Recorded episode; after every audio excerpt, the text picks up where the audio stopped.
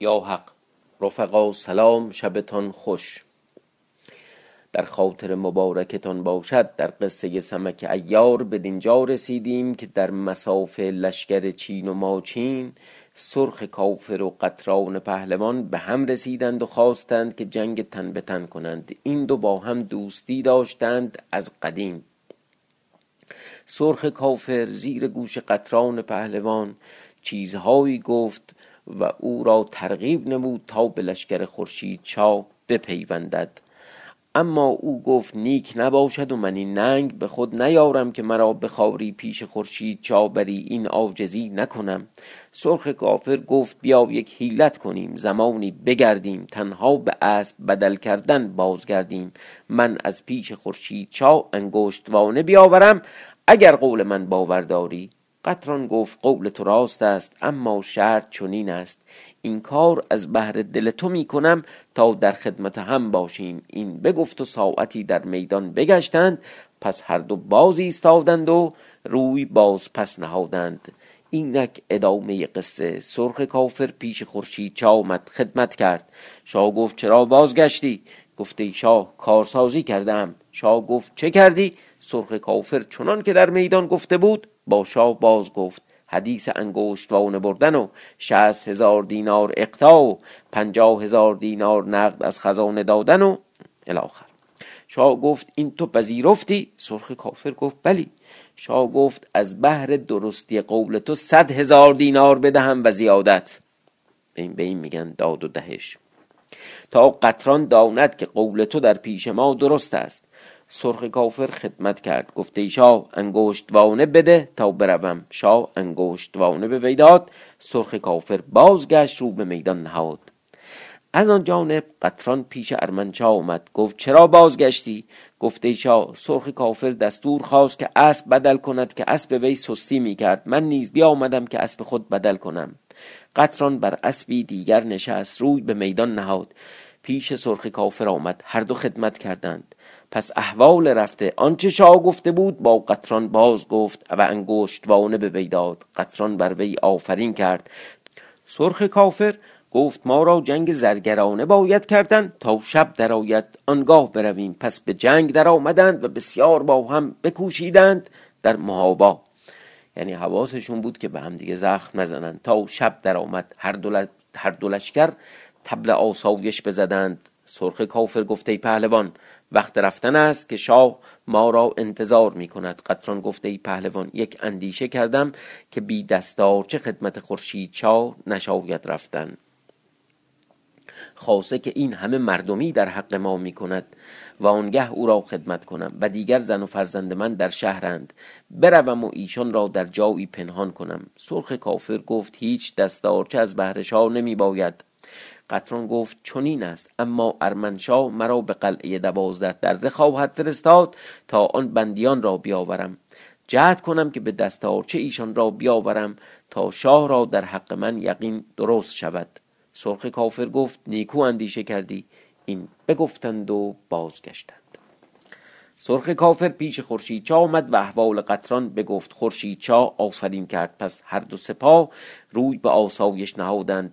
طلایگان طلایگان هر دو سپاه بیرون آمدند. از لشکر خورشید شاه سرخ کافر با شروان حلبی بیرون آمد و از جانب ارمنشاه طلایه به فرزند خیش داد. قزل ملک با سلیم پهلوان با دوازده هزار مرد بیرون رفتند. از هر دو جانب هوشیار و بیدار و سپاه آرام گرفتند. ما آمدیم به حدیث سمک و کار او که در شهر ماچین به کجا رسید. مؤلف اخبار و راوی قصه چنین گوید که سمک در شهر ماچین چون از سرای سرخ کافر به در آمد و به سرایان پیرزن آمد و احوال با یارخ بگفت تا شب در رسید و سپاه روز منهزم شد و خیام شب افراشته شد و تیغ روز در غلاف رفت و خورشید فلک سر به دریای اخزر فرو نهاد و جمشید شب علم عباسیان برپا کرد.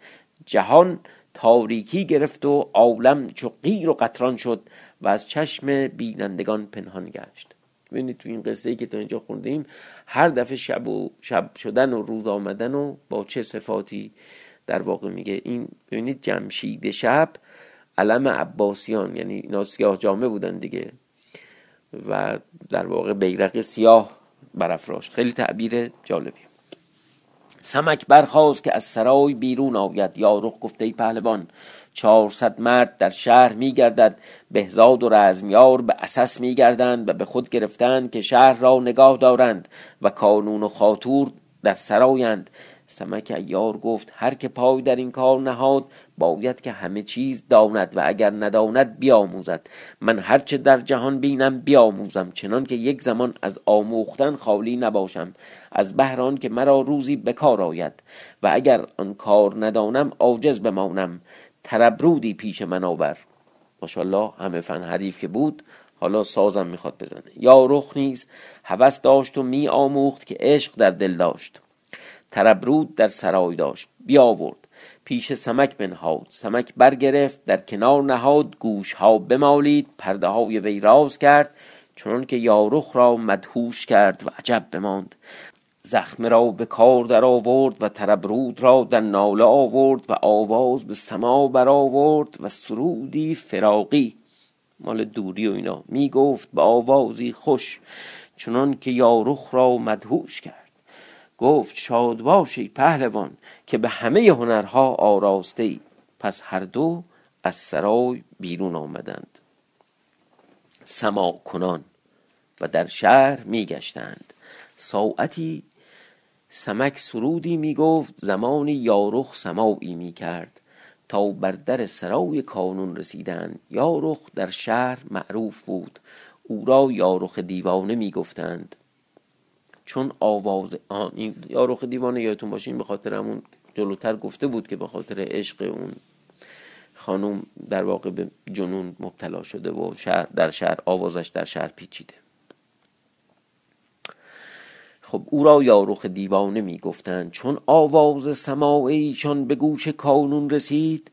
گفت یارخ دیوانه در شهر می گردد. سر از دریچه بیرون کرد، گفت ای دیوانه به بالا درآی. در سرا در سرای بگشادند. یارخ و سمک هر دو به بالا بر شدند، خدمت کردند. کانون ایشان را بنشاند، بفرمود تا چیزی بیاوردند بخوردند. پس شراب به دیشان دادند، شراب بخوردند، سماع کردند. یک زمان بود آواز در سرای برآمد. کانون بفرمود تا در بگشادند، یکی در آمد و خدمت کرد. سمک نگاه کرد، جلک بود دربان سرخ کافر. سمک با خود گفت این حرامزاده به چه آمده است. گوش می کرد تا جلدک گفت ای اسفه سالار، ده صندوق زر و جواهر از آن سرخ کافر دارم، چون آسی شد آن امانت به من داد، بیش از این نگاه نمی توانم داشت. بر تا آمدم تا بستانی و بخرج کنی. نباید که سمک بیاید و بستاند، چون تو بخوری بهتر بود.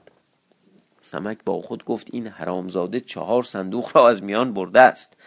خاطور و کانون گفتند نیک آمد. او را بنشاندند، شراب میخوردند. چون ساعتی برآمد گفتند ای جلدک شراب به این جوان مطرب ده که نوبت اوست. جلدک برخاست و شراب در دست گرفت. سمک برخاست و سر در پیش افکند تا او را نشناسد. جلدک در وی نگاه کرد، بلرزید، قدح شراب از دست وی بیفتاد. خاطور و کانون گفتند ای جلدک تو هنوز شراب نخوردی یا مست شدی؟ جلدک گفت ای آزاد مردان، می دانید که کجا نشسته اید و با که شراب می خورید؟ کانون گفت چه می گویی؟ گفت این مرد که شما را مطرب است به حیلت آمده است و او را سمک عیار گویند و شما از کار وی غافل. چون نام سمک شنیدند از جای بجستند تا او را بگیرند. سمک گفت اگر دست به جنبانند مرا بکشند، تن در دهم تا قضا چه کند. او را بربستند. خاطور و کانون در سمک نگاه می کردند و عجب داشتند که سخت حقیر بود. می گفتند مردی بر این ضعیفی این همه کارها می کند؟ چون سرخ کافر مردی را این ببرد، گفتند یارخ را بربندید که این تلبیس او کرده است. یارخ را نیز بربستند. خاطور گفت ای کانون، سمک را نیز اینجا نشاید کشتن، مگر او را پیش ارمنشا برم تا او را به علامت هلاک کند. هلاک سمبولیک نمابین. سمک این معنی بشنید، گفت دامی بسازم تا هم امشب از هلاک برهم و فردا آنچه باشد باشد. زبان برگشاد و گفت ای اسفه سالار، مرا این جایگاه هلاک کنید چنان که خواهید. من بسیار کار کردم و بجز از مردی و عیاری از من نیامده است که سزای علامت باشد. چون مرا کشته باشید سر من به لشکرگاه برید. گفت آری، از مرگ عظمت خود می جویی که سر تو پیش پادشاه برم، به یزدان دادار که من تو را اینجا نکشم مگر پیش ارمنشاه به علامتهای زشت، تا دانی که فرزند من نباید گرفت و کرده من به باد بر نیاب نباید داد. سمک با خود گفت از کشتن ایمن شدم، تا فردا خود چه باشد. به قول قدیمی ها چو فردا شود فکر فردا کنیم. دم در کشید. پس هر دو را آن جایگه بیفکندند و او را بجستند. دشنه و کمند و کیسه دارو از میان سمک بگشادند. پس هر یکی را در خانه کردند تا ایشان تا ایشان این کار کردند. بهزاد و رزویار به خانه باز آمدند، از بهر آسایش این احوال ها بشنیدند، خرم شدند. کانون با فرزندان گفت شما در خانه پیش سمک می باشید. پس خاطور و کانون با جلدک گفتند برخیز و پیش ارمنشاه رو این خبر بگوی که این کار تو کردی و مژده بستان و بامداد با سواران بیای تا سمک را به لشکرگاه بریم و از این صندوق ها دو صندوق به تو دهم. جلدک خرم شد، روی برا نهاد تا به لشکرگاه رود. راه گم کرد، به طلایه خورشید جا افتاد. طلایه دار سرخ کافر بود، او را بدید و بشناخت. پیش وی باز آمد، گفته جلدک به چه کار آمده ای؟ جلدک چون سرخ کافر را بدید فرومان، گفته ای پهلوان، مرا خبر دادند که تو را بگرفتند و تیراغ آمد و بندیان را برد. من آمدم که احوال تو بازدانم و با تو بگویم که من چه کنم و این صندوق ها کجا برم که نباید که سمک بیاید و ببرد. سرخ کافر گفت بازگرد و جایگاه نگاه دار که سمک را فرستادم من که صندوق ها را بیاورد، تو نیز با وی یار باش. جلدک روی برا نهاد تا به طلایه لشکر ارمنشاه رسید. سلیم پهلوان طلایه دار بود، پیش وی باز آمد، گفت کیستی؟ گفت از پیش کانون آمده ام و مژدگانه آوردم و پیش شاه خواهم بردن. سلیم او را بر پس اسب گرفت، به بارگاه ارمنشاه برد. جلدک با شاه احوال احوال گرفتن سمک بگفت. چون بشنید خرم شد، نشاطی بر دل وی پدید آمد. گفته ای سلیم، زود با صد سوار به شهر رو و چون روز شود به سرای کانون رو و سمک را بیاور. سلیم چون صبح بدمید با سواران روی به شهر نهاد و جلدک با ایشان. ما آمدیم به حدیث سمک که در جایگاه کانون در بند بود. مؤلف اخبار و راوی قصه چنین نقل می کند که چون خاطور و کانون سمک را در بند کردند و جلدک را بفرستادند تا شاه را خبر دهد تا مرد بفرستد و سمک را ببرد، سمک در آن خانه در بند و بهزاد و رزویار خفته. ایشان هر دو خرم در حجره شدند و بخفتند. حق تعالی تقدیر کرد که کانون را دختری بود مستوره، نام او روزافزون. حالا روزافزون چیش افزون میشه؟ نام او روزافزون خواهر بهزاد و رزویار بود، اما در باب مردی و عیاری چالاک بود که شب و روز پنهان آشکارا تعلم کردی و هنر آموختی آنچه مردان را به کار باید و همه وقت احوال سمک میشنید که چه کارها میکند و آفرین بر وی میکرد بسیار. پس در آن شب چون او را معلوم شد که سمک را در آن سرای بگرفتند، غمناک شد. با خود اندیشه کرد که دریغ باشد که چون سمک مردی به هیچ برباد آید. همچین هیچ هم نبوده در عالم. چه بد کرده است که او را می باید کشتن؟ به جز مردی و عیاری چیزی از وی نمی آید. خانوم کجایی کاری تا حالا قصه رو ندیدی؟ این کل چین و ماچین رو به هم ریخته. از بهر آن که مرد است و او را نمیتوانند دیدن، بهتر از آن نیست که بروم و او را از بند بگشایم تا برود. این بگفت و برخاست و بران خانه آمد که سمک آنجا بود. هر دو برادر خود را دید خفته، پای در نهاد و از ایشان درگذشت. قفل دید بر در خانه افکنده، با خود گفت اگر قفل بشکنم ترسم که برادران من بیدار گردند و کار سمک را زیان دارد. پس کارد برآورد و گوشه در بگشاد و در را با آستان برگرفت و بر گوشه بنهاد. یعنی اصلا از لولا در آورد در قفل و میشکست. اونا فکر کنم راحت تر نمیفهمیدم. خب سمک این کردار میدید، با خود گفت مگر کسی آمد؟ ندانم چه کار دارد. هر که هست به صلاح می آید، وگرنه در را نکندی و چون این خاموش نیامدی. این میاندیشید و گوش میداشت تا روز افزون پیش سمک آمد و دست ساکن بر وی نهاد. روز افزون گفت ای آزاد مرد، نشاید که مردان چنین کنند و صید از خانه شیران طلب کنند. سمک گفت ای آزاد مرد، تو کیستی و چه نام داری؟ روز افزون گفت تو را با نام من چه کار؟ پس به چاره از دست و پای وی بند برگرفت. گفت سر خود گیر و برو. روز افزون این بگفت و بیرون آمد و به جای خود رفت و نگاهداری می کرد تا سمک از آن خانه بیرون آمد. خرم بود، طلب یارغ کرد، گفت او را رها نشاید کردن. بر آن خانه آمد که وی را بازداشته بودند، در بگشاد و یارغ را بیرون آورد.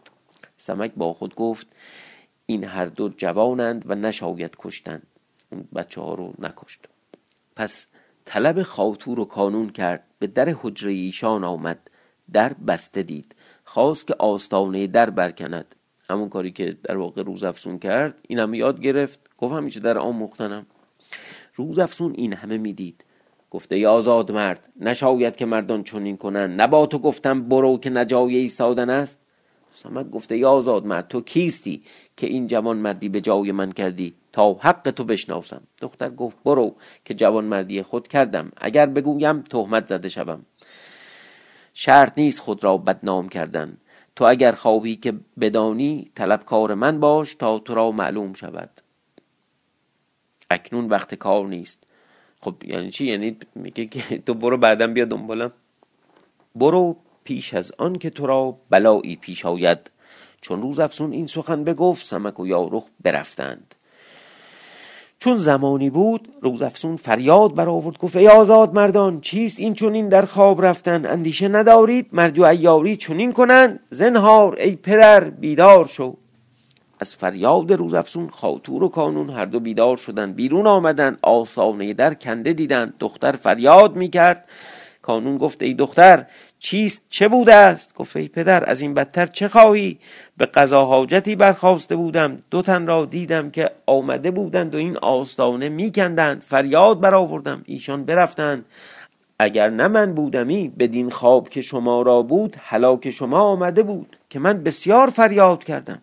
خاطور و کانون را زور از دست و پای برفت. بر آن خانه آمدند که سمک را بازداشته بودند.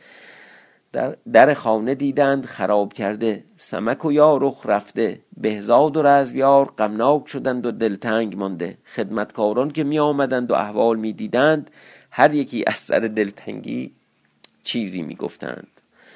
خاطور گفت این چگونه تواند بودن؟ مگر این مرد نه سمک بوده است؟ مگر شاگردی از آن وی بود؟ اگر نه سمک چه مرد سماع است؟ کانون گفت سمک بود که به همه لونی خود را برمی آورد. این سمک استاد صنعت است و شاگردان بسیار دارد و اگر از شاگردان کسی آمد او را از بند بیرون آورد از کار دور نیست. با بهزاد و رزمیار بگفتند که شما چون این در خواب رفتید که بیامدند و در خانه بکندند و ایشان را ببردند و شما را خبر نبود. ایشان گفتند از بس که امروز گرد شهر برگشته بودیم خسته بودیم، خواب ما را فرو گرفت. پس از هر گونه سخنها می گفتند که ناگاه صبح روز از کنار مشرق روی بنمود. در حال سلیم پهلوان با دویست مرد برسیدند. بیچاره ها دیدن جاتر و بچه نیست. برسیدند از پیش ارمنشاه. جلدک در پیش ایشان تا سمک را به لشگرگاه برند. چون سلیم برسید خاطور و کانون پیش آمدند، تلدنگ خدمت کردند. سلیم گفت سمک را بیاورید تا او را به لشگرگاه برم پیش ارمنشا. خاطور و کانون عاجزوار گفتند ای پهلوان، چون مرد به لشگرگاه فرستادیم ندانیم که چگونه بگریخت، چنان که کسی از ما آگاه نشد، و اگر نه و اگر نه دختر من بودی همه را کشته بود. ادامه‌اش بماند برای فردا شب. به قید حیات. شب خوش.